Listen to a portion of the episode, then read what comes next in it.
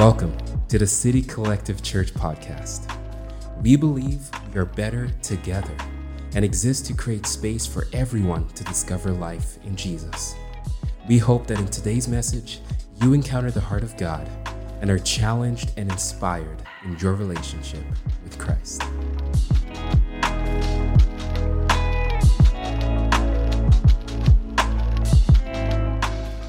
Wonderful. Yeah, it's a joyful morning. It's a, it's a gift to be able to do this together. And uh, I'm really just glad that we're able to gather together here on this last Sunday of May. Hard to believe. We are flying through 2022.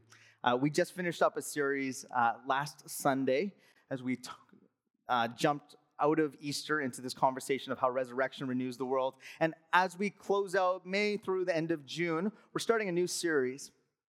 And we're calling it unpopular. Uh, we're going to be looking at minor prophets in the Old Testament and considering five different individuals uh, and the books and the stories that they present to us and what they might have to say for the people of Israel at the time and how that is even relevant to our experience of the world today and our conversations of faith.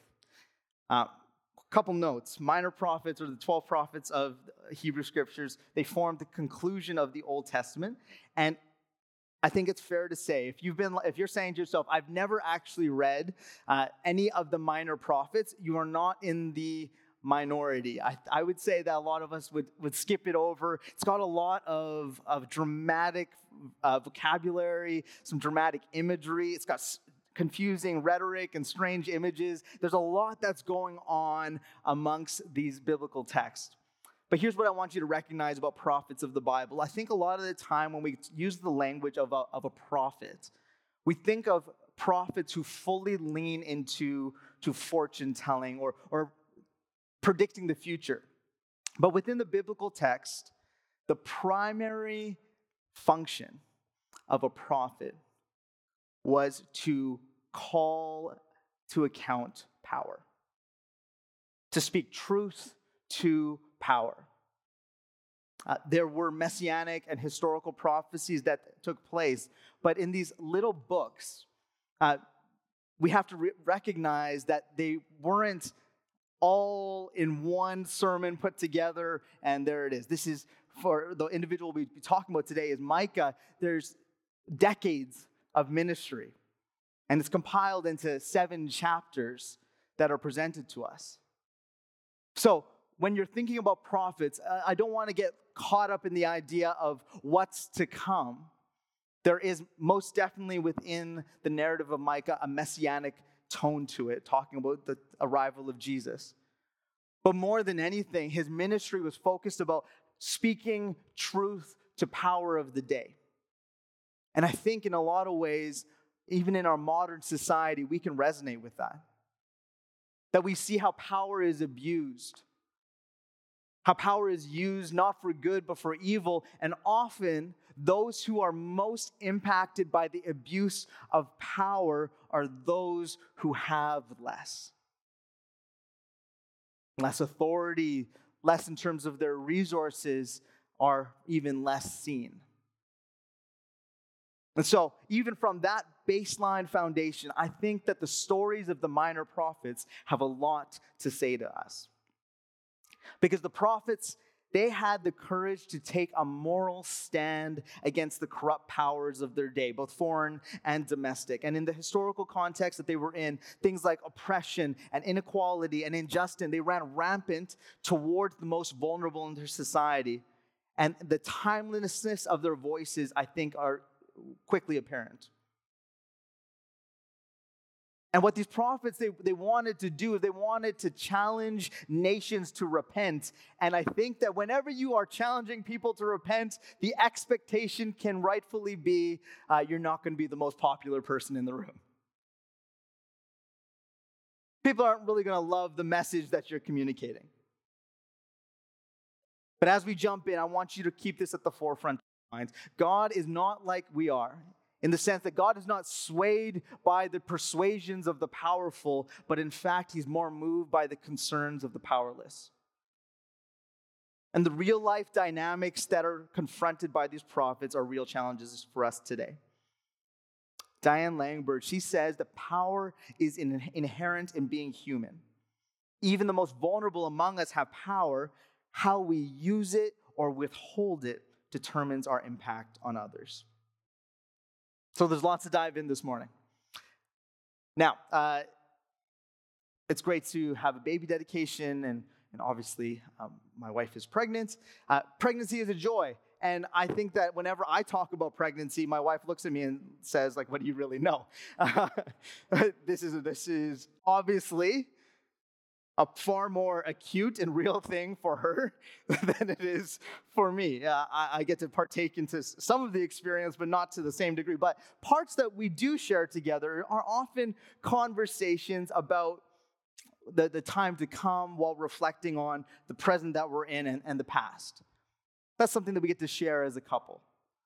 And, and I think even recently, we've had some really profound and challenging conversations about where we are as a couple and, and who we want to be, even as parents.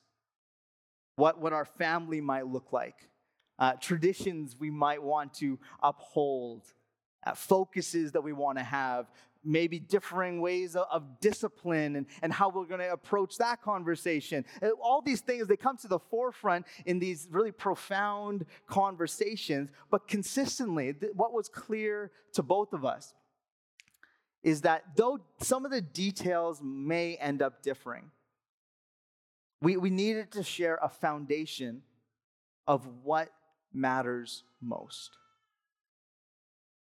Because I think when we consider the idea of what matters most, that really does inform our, our decision making. It, ref, it informs our response to injustice. It informs how we build relationships and, and what are going to be the things that we actually hold people accountable to because we feel convicted that this truly does matter. I, am I'm, I'm reminded of the things that we often think matter the most, and they're good things family, friends, reputation, and relationship. I think of things like security and, and impact and, and our finances and, and legacy and social justice. All these things matter and all these things are great. But prior, what I find, even for myself, is that priorities can shift in season. From one season to the next, the priority might shift. So, how would that change our response? So, I, so I wonder for the people of Israel who we're going to be looking at through the lens of Micah. How their priorities had shifted over time and had become misaligned with what God desired for them. Because the misalignments of our priorities is often indicated in the fruit of our lives. I think sometimes when we consider what God invites us into, we think about God being a stickler for the rules. He doesn't want us to enjoy this. He's, he, he, he's trying to keep us from this. Because we desire something, the idea of God putting a boundary against it immediately feels like God is trying to prevent me from experiencing what I want. But even through what we're going to see through the people of Israel, the, the boundaries and the ideas that God presented to them were not meant for their detriment, but was meant for their flourishing. And when they began to walk out of alignment with what God desired for them, the fruit of who they were as a people no longer looked like the fruit of the people of God. So I think this is the case in the book of Micah, which is where we're going to start our series. I'm going to provide some background on the book uh, and dive into it. But first, I want to read one of the most well known verses from the book found in Micah 6, verse 8. Uh, Micah, between the book of Jonah and Nahum, it says this. It says, He has shown you, O mortal. Uh, some translations say, O my people, what is good. And what does the Lord require of you? To act justly, to love mercy, and to walk humbly with your God. Now, notice he says, God has shown you what is good. So, this is the difference between good and evil and what the Lord requires of you and what, what God requires as opposed to what God rejects. This is an invitation, not simply an admonishment of like, you got to be better. This is an invitation of what can I actually be with you in. So, with that scripture in mind, let's pray together this morning. Heavenly Father, we just give you thanks for the gift of your word, for how you lead us and you shape us and you guide us through it.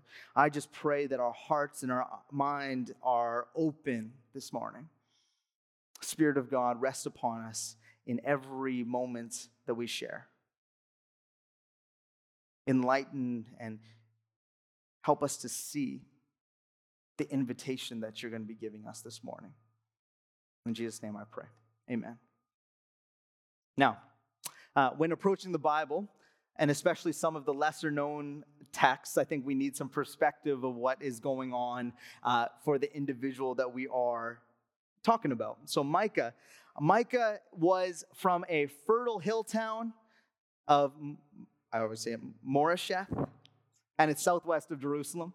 Uh, and he was very interestingly, a, a, contemporary, if you spent any time reading in the Old Testament, he was a contemporary of the prophet Isaiah. I think sometimes when we think of these minor prophets, we think of them in a sequential order that one came, one died, next one came, next one died, next one came. No, a lot of them actually were communicating to the powers at, to- at the time alongside one another.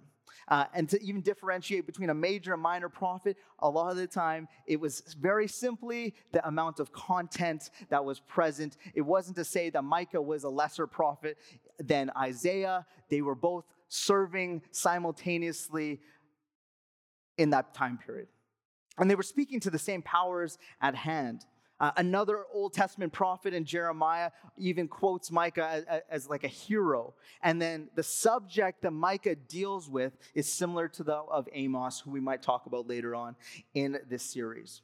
And the, the subject that he's talking about is the injustice of the covenant breaking Israelite people. And they differ in how they go about it because Amos, he has these, these remarkable visions about how God is going to respond to this injustice. While uh, Micah, he had poetry be the language in which he communicated. And he communicates about what's taken place, he communicates about the Messiah. And some of you this morning are really going to like Micah because Micah picks a fight with Israel's leaders. He, he, doesn't, he doesn't back down. He feels very acutely that something is wrong that needs to be made right. And not just out of his own conviction, but out of the conviction that God had placed within him. He says this He says that they have become wealthy through theft and with greed. He alludes to a story out of 1 Kings 21 of, the, of King Ahab stealing a family vineyard from an unsuspecting individual called Naboth. And he, he says that Israel's prophets have become corrupt. One of the challenges that we face today, that was seen in that time period as well, is that there are perhaps many people in position to hold power to account, but very few that will actually speak as such. Micah was one prophet, but there were other prophets at the time and part of the frustration that Micah communicates in his story is that the prophets of Israel had become corrupt. That they had gotten to the point that they were happy to offer promises of God's protection to anyone that could afford it. And they had sold their authority and responsibility from God for, for creature comforts and greed. And this might seem like a dramatic idea that they had so brazenly discarded the responsibility that was given to them as, as prophets of, of the living God. But how much more do we do so every single day in all that we do? How quickly we are to sell the responsibility we have for our creature comforts and our greed. And we have to think about the question that we've talked about at the very beginning what matters most? I think for Micah, he said something matters the most for him it was, it was to be obedient to God. It was to pursue the purpose of God that was given to him. While the prophets may have pursued at one point, they had lost sight of what mattered most. And they began to do these things like they bent justice to favor the wealthy. I think we see that every day. The poor were deprived of their land, their security, and their hope. And all of this was actually against what the Torah communicated in particular. This wasn't just trying to bend the laws, this was the breaking of the law. Because here's the thing like we talked about, God puts these laws in place for the betterment of his people. And at a baseline, sometimes in our ability to be obedient and to pursue what God has for us, we have to believe that what God has for us and what God wants for us is actually good. It's hard to be obedient if you feel like the thing that you are trying to be obedient to is not the best for you. If, if as, as a little one, your, your mom or your dad, they tell you not to put your hand on the stove at, because it's going to be hot, but you put your hand on that stove and you discover it gives you magical powers. I think you'd have a hard time believing them in the future and carrying out obedience. You need to believe that what God has for you, what God wants for you, is good. And not just good for you, but for the flourishing of his people. Sometimes we are so quick to jump to the action that we are confused at the way that it makes us feel. God does not simply want good action. And what we're going to see consistently in the minor prophets is that God is calling his people back to him. And he's making it very, very clear that his grace and his mercy will never fail, but his justice will not support disobedience that is clearly against his highest priorities. Because God cannot provide his presence to that which is not reflective of his priorities. And often, when the judgment is talked about by these prophets in, in that time, what is being communicated is that God's presence is not there with them. And what takes place in the book of Micah is that the absence of the presence of God is the introduction of an oppressive nation that comes and destroys the northern kingdom and Jerusalem.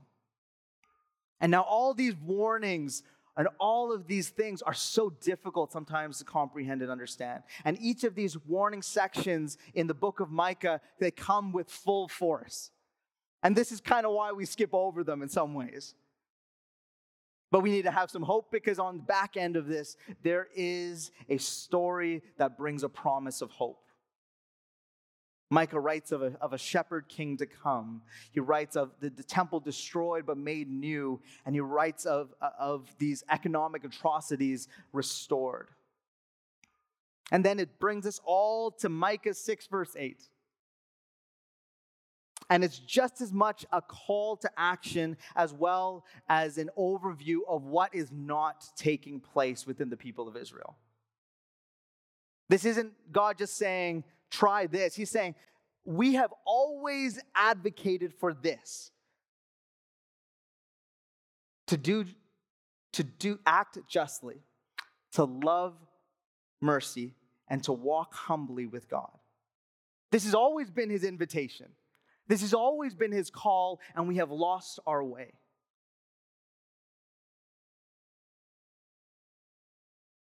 I think sometimes even within our, our journey of discipleship, it, it can be exhausting to feel like we are doing it under our own strength. Uh, I've only been rock climbing twice in my life. The second time was a lot of watching because the first time didn't go so well. But I wanted to be, have some friends. So you, you go, you hang out, you're with people, and it was at a boulder uh, climbing space. And I remember I showed up and there's like a there's a sense of arrogance sometimes when I'm like trying to do things athletically, and I show up and I'm like that that looks so doable. Uh, my my well versed friend in, in bouldering climbs, and they're very particular. They know where they're going, and they they go up very like casually but carefully up the rock face, and they do it so well. Uh, me being the not so smart guy I was at that moment, uh, I, I saw the path that he took, and I'm like, I'm gonna go quicker than him. And so I raced myself up this thing and got to the top. It felt great. And I got to the bottom. And I was like, I don't feel great. And I tried again, and I, I was like, I'm gonna take it one step farther. And I barely got up to that second run. I, I had put all of my strength and effort into that first run, and I had not done it in a manner that was actually gonna sustain me past one run up that boulder. Needless to say, that was the one run that I did the entire night that I was there. It was lots of me grabbing one and realizing that's all the strength I had left. It was uh, a humbling experience that, like many things in my life, was going to make its way into a sermon. Um, and I think sometimes this is part of our discipleship and our, our pursuit of Christ. That there's so much of what we do on a daily basis. When we read a scripture like justice and mercy and, and to walk humbly, I think we feel like we feel this to ourselves. Uh, I can get behind that. That sounds like something that I want to do and I should do. And we, we pursue that with all that we have, but then exhaustion quickly sets in. Have, have you ever had a moment in your life where you felt like you had to advocate for justice for an individual? And the exhaustion that actually comes within it. The, the physical, the mental, and the emotional exhaustion that comes in the pursuit of justice and how it can often get to the point where the, it, that same scenario might play out again and we won't be able to engage with it in the same way. So God knows this. he knows that we are going to find ourselves lacking in the things that God requires of us. And he desires for it to not simply be this point that we reach and then fall short and give up and never try again. No. In everything that the prophet Micah is communicating. It's not simply trying to call them to, to account, it's not simply trying to make them do better things. It is always about drawing the people of God back to the heart of God because the sustenance and the strength and the stability that they need to pursue the things that God requires is only going to be found in the spaces that they spend with Him. And what had taken place for the people of Israel was not simply that they were doing unjust things, is because but it was because they had fallen away from being in relationship with a good God that had led them away from those unjust things previously. Micah was committed to calling out injustice in the nation and reminding the people who they had rejected. This is a fun little fact. Um, both Isaiah and Micah, they both note within their prophetic narrative uh, that they were going to actually communicate all this naked. Uh, this is a funny little piece to pay attention to. We think about protest against what's wrong nowadays. They have nothing compared to what Micah and Isaiah were doing at the time because this wasn't even for a solitary moment. Uh, this, is, this is years on end that they're trying to communicate this. And this is a funny thing for us to think about. Culturally, it's a little bit different back in, in that time and space. It was a manner of what they were communicating, the urgency that they're trying to communicate with. But this was, this was a deeply ongoing committed process that they were in. Because what is, what is justice? It is to make that which is wrong right. Very simply. And Micah, in his call to change, he spends time doing this. He, he outlines all that we have fallen, the people of Israel had fallen short in the, the judgment that was to come from the oppressive nation. And then he outlines for them, to all who would listen, a list of God's faithfulness, of God's righteous acts. He outlines the delivery of the people of Israel from Egypt, the, the placing of good leaders in, in Moses and in Aaron and Miriam. And he talks about crossing the river Jordan when it seemed impossible. This, this is the reminder that he's trying to outline because here's the thing when we grow tired of pursuing what God wants us to be, we need to remember who, what God has already done.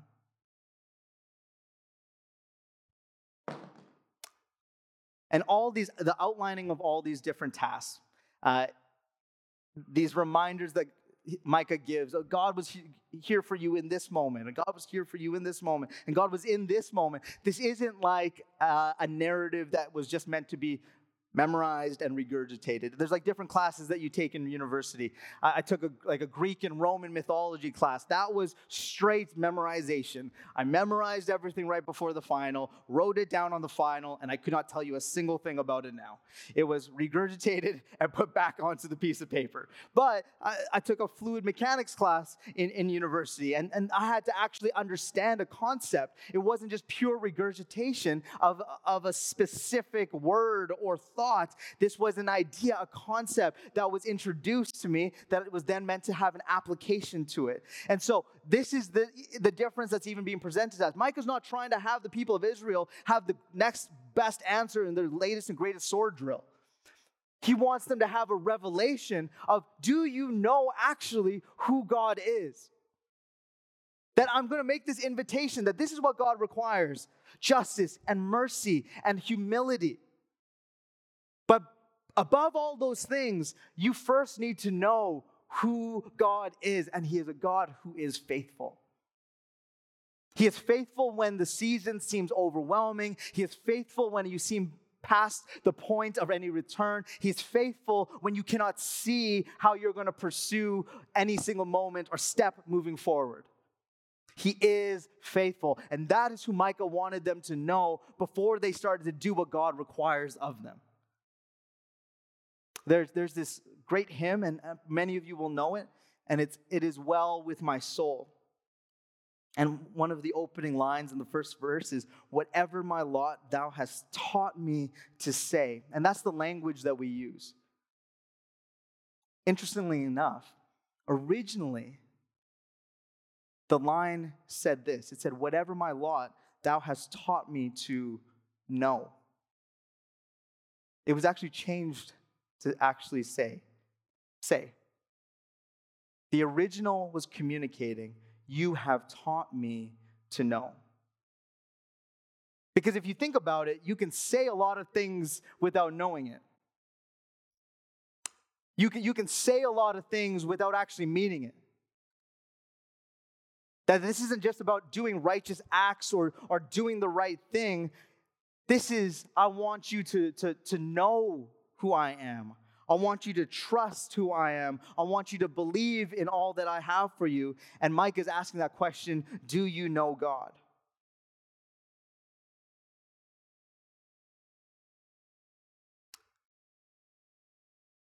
And one of the parallels I think that we've run into in our in our modern church, in our in our culture here today, is that in our pursuit of doing the right thing, even within church circles, there's a glorification of productivity. And Ralph Davis, he says, but why do we think we have to be so frantic? Why do we have this hypertensive view of the Christian life? Why do we think God wants us to organize more Christian things to do? Because God says through his prophet, What are you up to? Because it sure seems like you have lost sight of what matters most. And all of this culminates in Micah 6, verse 8. Uh, John Newton, hymn writer of Amazing Grace, was also a pastor, and he commented on this verse. And he actually says this about it. He says that there is hardly any one passage in Scripture more generally misunderstood. And I, I find that incredibly interesting because when I think I, we read this verse, like I mentioned, we, we feel like an affinity to it. To do justly, that is to act in a way that is the reversal of all that's taking place, to do justly in accord with the heart of God, creating a situation and a society where everything is right. We want to do justly. And then if we're doing justly, if this is our action, then our heart condition is to, to love mercy or to love kindness to have warm hearted compassion. And these actions then take place out of that core. And then the third phrase, to walk humbly, is to walk with a conviction of what matters most. Humility means I don't cherish exaggerations of my own importance. I think we can all have an agreement on this. So, so why would Newton say that it was often misunderstood? Well, I think Newton, he saw this verse as a rally cry to action, lacking often that gospel foundation. That he was seeing that it would become a display of personal virtue and religiosity absent of the presence of God. And it becomes this kind of nice, normal religion of a virtuous life. This is why all that preamble matters.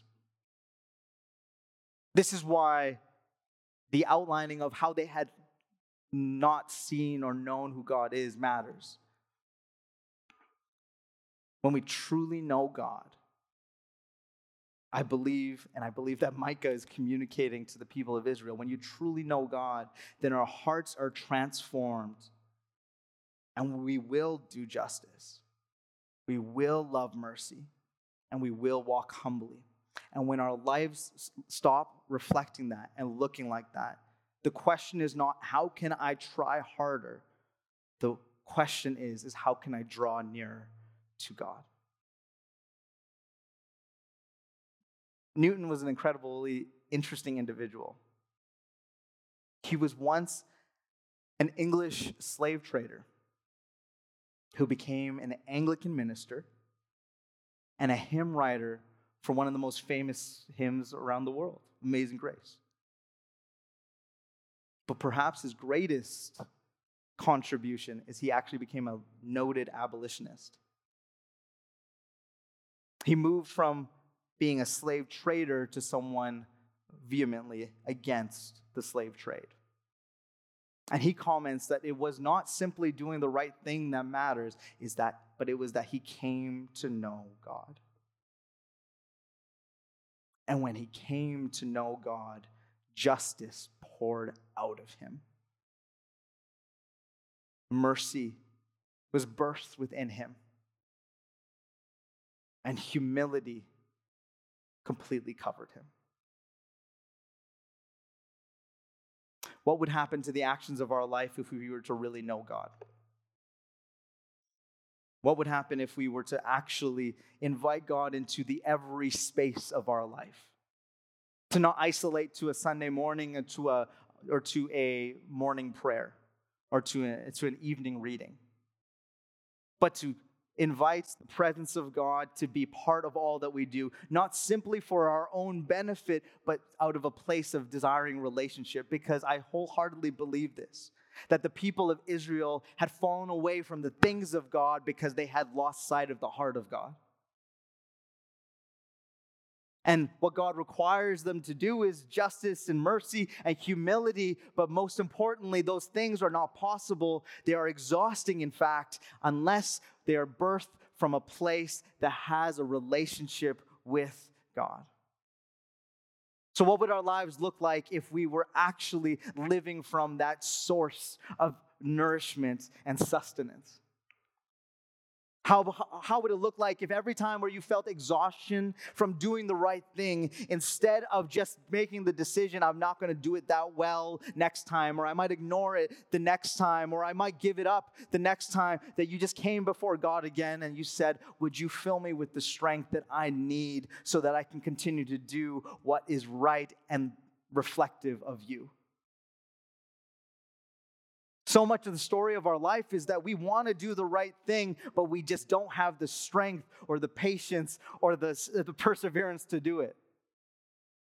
And God is not trying to put you and I in an impossible situation. In fact, He gives us the greatest gift. He gives us the Spirit of God that empowers us to live the life that we are called to live as followers of Jesus so that we can be the change in the world of justice, of mercy, and of humility in a way that transforms our society from the inside out. If you are saying to yourself, it is hard, it is true.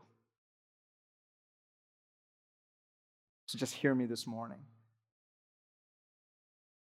It is hard, and God wants to be with you in the midst of that difficulty. He wants to give you the strength you need to, to do all that your heart desires to do. I believe there are good desires in the room. So, even here today, would you invite God to come near to you in your place of frustration? You see injustice all around you, and it just brings you to a point of anger and frustration. God, would you place your strength upon that individual? Would you fill them with your presence? Would you empower them with your peace, with your strategy, with your strength, and with your opportunity? I'm going to pray for us this morning, and we're going to close uh, our time in, in a song together. And my invitation would be to you this find your place of exhaustion. Find your place of frustration. Find the place that you, you want to do the right thing and you feel like it is almost past the point of your strength. And we will pray a simple prayer this morning. Come, Holy Spirit, empower us with all that we need. We place our trust in you.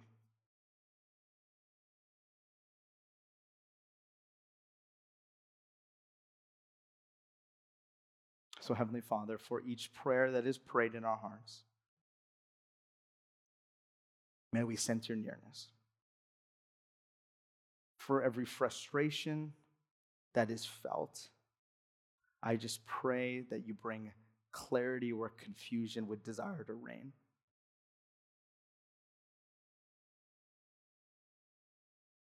For every desire that is of you that feels up to the point of exhaustion that we want to do the right thing. We want to speak rightly of others. We want to pursue justice in this world. We want to operate out of a place of humility in every situation. We want these things, oh God. Thank you for the desires that you placed in our hearts. I pray that those desires are not fulfilled by our hands and our strength, but by your Spirit. So, Spirit of God, empower each individual desire that's in this place. And I just pray that you would then give us eyes to see this week. As we go into the spaces that we occupy on a consistent basis, give us fresh eyes to see how we might do what you require of us to act justly, to love mercy, and to walk humbly. Not by our will, not by our strength, but by you alone. Spirit of God, do what we cannot and remind us of every moment that you're with us. To you be the glory, Jesus. And we all say, Amen. Thank you for listening to today's message. We hope it challenged, encouraged, and inspired you in your walk with our Lord Jesus Christ. To keep up with City Collective, make sure to check us out on Instagram and Facebook at City Collective Church. Have a great week.